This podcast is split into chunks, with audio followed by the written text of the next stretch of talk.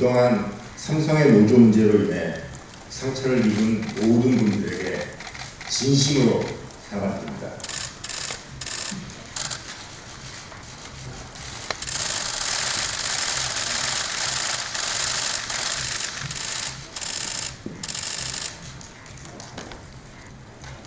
이제 더 이상 삼성에서는 무노조 경영이라는 말이 나오지 않도록 하겠습니다. 노사의 화합과 상생을 도모하겠습니다. 그래서 건전한 노사 문화가 정착되도록 하겠습니다. 지난 50여 년 삼성의 무노조 경영 원칙이 조직적인 노조화해 활동으로 유지됐다는 법원의 첫 번째 판단이 나왔습니다. 두 차례 판결을 통해 삼성그룹의 노조 파괴 공작이 사실로 확인된 뒤 이재용 삼성전자 부회장은 이렇게 대국민 사과까지 했습니다. 하지만 10년 전 삼성이 개발한 노조 파괴 노하우는 사라지지 않았습니다. 오히려 파리바게뜨 등 많은 기업들은 지금도 삼성이 개발한 노하우를 사용해 노조 파괴 공작을 일삼고 있습니다. 어떻게 이런 일이 가능했던 걸까? 뉴스타파가 그 원인을 추적했습니다.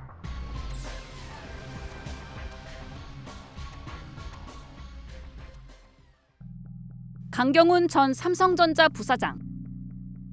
법원 판결에 따르면 일명 S그룹 문건을 만들고 실행하도록 지시하는 등 노조 파괴 공작 전체를 지휘한 인물입니다. 이 사건으로 징역 1년 4월에 중형을 선고받고 바로 나흘 뒤 삼성전자 서비스 노조 와해 사건으로 또다시 징역 1년 6월을 선고받아 2019년 12월 구속됐습니다. 그런데 강 전 부사장은 구속 이후에도 올해 3월 말까지 삼성전자의 경영지원실 소속 임원으로 공시서류에 등재돼 있었습니다. 노조 파괴를 총괄한 혐의로 유죄가 인정돼 징역을 살고 있는 인물을 무려 1년 4개월 동안 임원으로 등재해둔 셈입니다. 이에 대한 입장을 삼성전자에 문의했지만 답변은 없었습니다. 노조법 위반 등의 혐의로 2심까지 유죄 판결을 받은 삼성 임직원은 강경훈 전 부사장을 포함해 모두 13명입니다. 그런데 나머지 12명 역시 여전히 삼성그룹과 그 협력사에 근무 중인 것으로 파악됐습니다. 삼성그룹 지배구조의 최정점인 삼성물산에 8명이 있고 삼성생명에 1명, 삼성웰스토리 1명, 삼성전자와 삼성물산 협력사에 1명씩입니다. 이들의 직위 역시 삼성물산 리조트 사업부의 그룹장과 센터장, 골프 사업팀의 팀장, 건설 부문 부사장, 협력사 사장 등으로 화려합니다. 이들은 모두 노조 파괴 범죄에 가담한 뒤 한 차례 이상 진급했습니다. 심지어 노조 대응 상황실에 실무를 총괄했던 문무부장과 직접 노조 탈퇴를 종용했던 협력사의 유모 부장은 1심 선고에서 유죄 판결을 받은 뒤에도 각각 삼성물산 골프 사업팀 팀장, 협력업체 대표로 영전했습니다. 그리고 이 중 두 명은 여전히 인사와 노무 업무를 맡고 있는 것으로 알려졌습니다. 범죄를 저질렀어도 노조 파괴에 가담한 사람들에 대해서는 포상하겠다. 이런 의지잖아요. 이런 사인이고 그리고 이 사인을 보는 현장이나 회사의 노동자들은 노조보다 노조를 막는 사람들이 잘 나가네 이런 인식이 자연스럽게 만들어질 거잖아요. 이들 중 누구도 징계를 포함한 어떤 인사상 조치도 받지 않은 것으로 확인됐습니다. 검찰 수사 뭐 그 전부터 이미 인사상 조치가 난 케이스가 있었잖아요. 조장희 씨가 제일 네. 대표적인 케이스고요. 근데 네. 이거는 왜 재판 결과가 끝까지 나와야지만 인사상 조치가 가능하다고 하시는 거예요? 음, 뭐 거기에 대해서도 지금 드릴 말씀이 없습니다. 하여튼 뭐 저희가 뭐 최종적으로 그 저기 대법원 판결이 나오면은요, 저희가 뭐 사례에 따라서 조치할 계획입니다. 그 피해 노동자와 노동조합에 대한 어떤 사과나 뭐 보상 혹은 그때 일어났던 사건들에 관여했던 사람들에 대한 어떤 인사상 조치 이런 게 사실 전혀 이루어지지 않았고요. 더욱 문제는 재발 방지 대책이 전혀 없다라는 거. 그래서 여전히 현장에는 그 회사가 직접 직접적으로 개입해서 만든 어용 노조가 남아 있고 그 노조를 인정하고 있고 법원 판결에도 불구하고 사측이 만든 어용 노조 에버랜드 노동조합은 아직까지 버젓이 살아 있습니다. 에버랜드 노동조합은 최근까지도 회사와 교섭을 벌이는 교섭 대표 노조였습니다. 금속노조가 노조법에 따라 이 어용노조의 설립 신고를 직권으로 취소해달라고 진정을 넣었지만 용인 씨는 거부했습니다. 판결 내용을 살펴보면 추정이 가능할 뿐인 거지. 판결들에 의하면 이게 뭐 예컨대 뭐 임원 선정을 했다는 등 설립총회 회의록이 있다는 등 이런 것들이 허위로 확인된다. 이렇게 써 있거든요. 행정청에서 판단하기에는 조금 부족한 것 같습니다. 정부도 손을 놓고 있기는 마찬가지였습니다.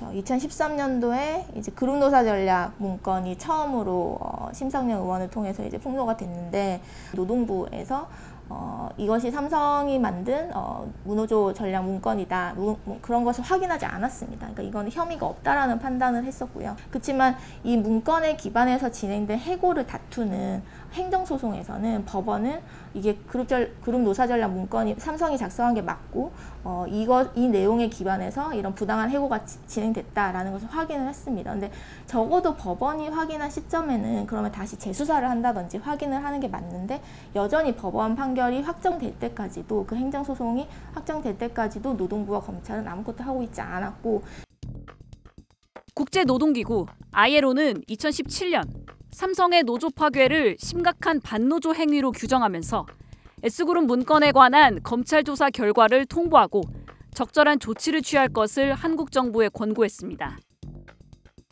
그러나 고용노동부는 법에 따라 처리하겠다는 원론적인 답변을 보냈을 뿐 아무런 조치도 취하지 않았습니다. 수사 과정에서 불법 행위가 있으면 당연히 이제 뭐 그 법에 따라서 이제 처리를 하는 거지 뭐, 뭐 방치하고 있다든지 그런 건 사실이 아니라는 식으로 답변을 했고 그 이후에서도 노 측에서 추가적인 문제 제기는 없어서 그대로 종결이 된 거예요. 개별 노사 관계에 저희가 뭐, 뭐 일단 막 적극적으로 계획을 해가지고 어 관여하기는 좀 힘들다는 측면을 조금 고려해 주시면 조장희 씨의 부당 해고를 인정한 대법원 판결이 나온 2016년 12월 이후에도 고용노동부는 움직이지 않았습니다. 압수수색 과정에서 S그룹 문건을 추가로 발견한 검찰이 재수사에 돌입한 2018년 4월에야 삼성 에버랜드 노조와의 사건은 다시 수면 위로 떠올랐습니다. 이곳 SPC 그룹이 벌인 것으로 추정되는 노조 와해 사건도 해결되기까지 갈 길은 멀어 보입니다. 지난달 초 고용노동부와 경찰에 고소장과 고발장이 접수됐지만 압수수색을 비롯한 적극적인 조사는 이루어지지 않고 있습니다. 의혹의 당사자인 SPC 역시 모르쇠로 일관하고 있습니다. 자회사 PB파트너즈 경영진이 파리바게뜨 제빵사들의 민주노총 탈퇴와 한국노총 가입을 지시했다는 의혹에 대해 SPC는 구체적인 해명 요청을 거부했습니다. 대신 어용노조라는 의혹을 받고 있는 한국노총 노조에 해명을 떠넘겼습니다. 그쪽에서 제시한 증거들을 저희가 보면은 많이 조작이 돼 있고 저희 조합, 조합 원 얘기로도 본인이 전혀 얘기, 얘기하지도 않은 내용들이 그 진술서에 들어가 있다 이런 이런 얘기들을 저희한테 지금 하고 있거든요. 어, 지난 3년간 그 교섭을 통해서 많은 것들을 쟁취했고요. 그 다음에 그, 그 음, 조합원들이 노조가 생기기 전보다 더 좋은 조건에서 일할 수 있게 그렇게 노력한 것들이 그게 저는 어용 노조인가라고 좀 되묻고 싶습니다. 구체적인 의혹이 불거졌음에도 정부가 손을 놓고 있는 건 과거 삼성의 노조 파괴 공작이 드러났을 때나 지금 파리바게뜨의 사례나 마찬가지입니다. 사용자들이 모든 증거를 갖고 있지만 이들이 필요할 때마다 증거 인멸에 가장 적극적이기 때문에 우리가 삼성 노조 파괴 사건에서 보는 것과 똑같습니다. 수사기관에 특히 정부가 나서서 이 문제를 어, 증거를 확보하지 않는 순간 부당노동행위 사건은 미국으로 빠질 수밖에 없는 사건입니다. 노동조합 파괴에 지금 정부가 손을 놓고 있기 때문에 수사당국이 손을 놓고 있기 때문에 이제 그대로 두고 볼 수 없다.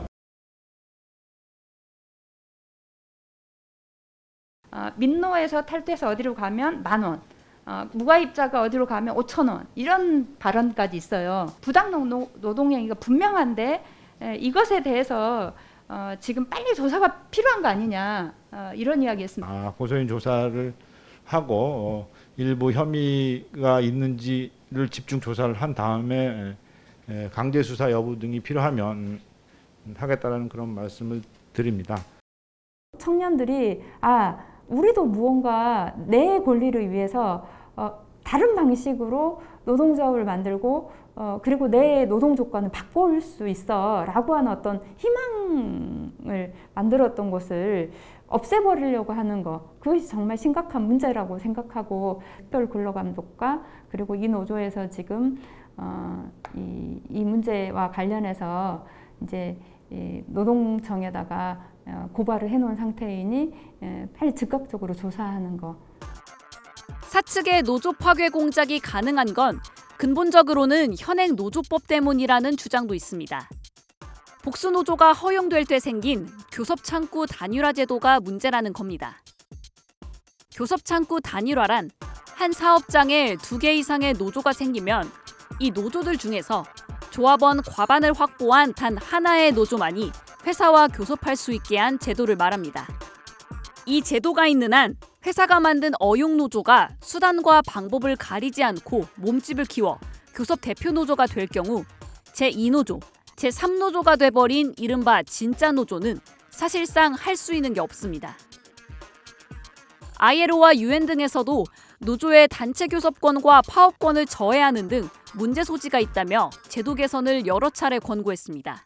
복수의 노동조합의 설립을 허용하자라는 취지는 결사의 자유를 어디에서도 제한받아서는 안 된다라는 취지임에도 불구하고 현장에서는 기존 노조에서 분할을 한다든지 아니면 노조 간에 서로 경쟁을 해서 빼오기가 된다든지 이런 식의 일들이 어, 벌어지고 있어서 최근에 어, 그 교수 대표 노조가 좀 공정하게 어, 전체 근로자를 대표할 수 있는 그런 방안에 대한 좀 일정한 제도 어, 어, 보완이 이제 이루어지고는 있다고는 하지만 소수의 노조도 어, 어, 뭔가 어, 그 그게 조합원 수의 비례를 하든 어, 어, 아니면 그만큼의 이 현장에서 자기 목소리를 좀 낼 수 있는 그런 권한이 더 확장되고 있다라고 평가하기는 좀 어, 어려운 그런.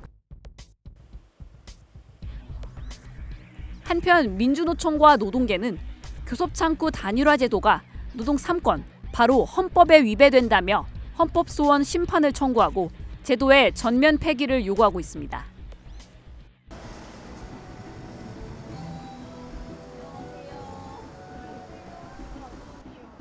민주노총 화섬식품노조 파리바게뜨 지회 소속 제빵사들은 노조 탄압을 멈추고 본사직과 임금을 맞추기로 한 3년 전 합의를 이행하라며 지난달 1일부터 이태원 SPC 빌딩 앞에서 천막 농성을 이어가고 있습니다. 한 10시, 12, 11시쯤 되면 이제 그때부터 해가 막 쨍쨍하니까 그때부터 이제 막 열기가 들어오더라고요. 그래서 좀 약간 더위 때문에 조금 힘들긴 한데 어, 많이 제장님이 많이 많은 배려로 잘 이겨내고 있습니다. 처음에 이제 불법 파견이 이제 이슈가 되면서 직고용을 우리는 하겠다. 이제 그거를 이제 투쟁을 하- 하셔, 하셔서 한 20일 정도? 그래도 그때는 이제 이슈가 많이 됐고 사회적으로 또 이제 뭐 많이 관심을 가져주셔가지고 그때는 좀 많이 일찍 끝났던 것 같아요. 그러면서 이제 사회적 합의서를 쓴 거였고 근데 아마 저번에 그 130여일보다는 좀 더 길지 않을까 생각이 드네요. 왜냐면 임금이랑 이제 노조 탄압이 들어가 있다 보니까 쉽게 해결되진 않을 것 같거든요. 삼성 에버랜드 노조 와해 사건에 대한 대법원의 확정 판결은 올해 말 내년 초쯤 나올 것으로 법조계는 보고 있습니다. 파리바게뜨 제빵사들은 두 달째 회사 앞 천막 아래 홀로 밤을 지새우고 있습니다. 뉴스타파 박상입니다.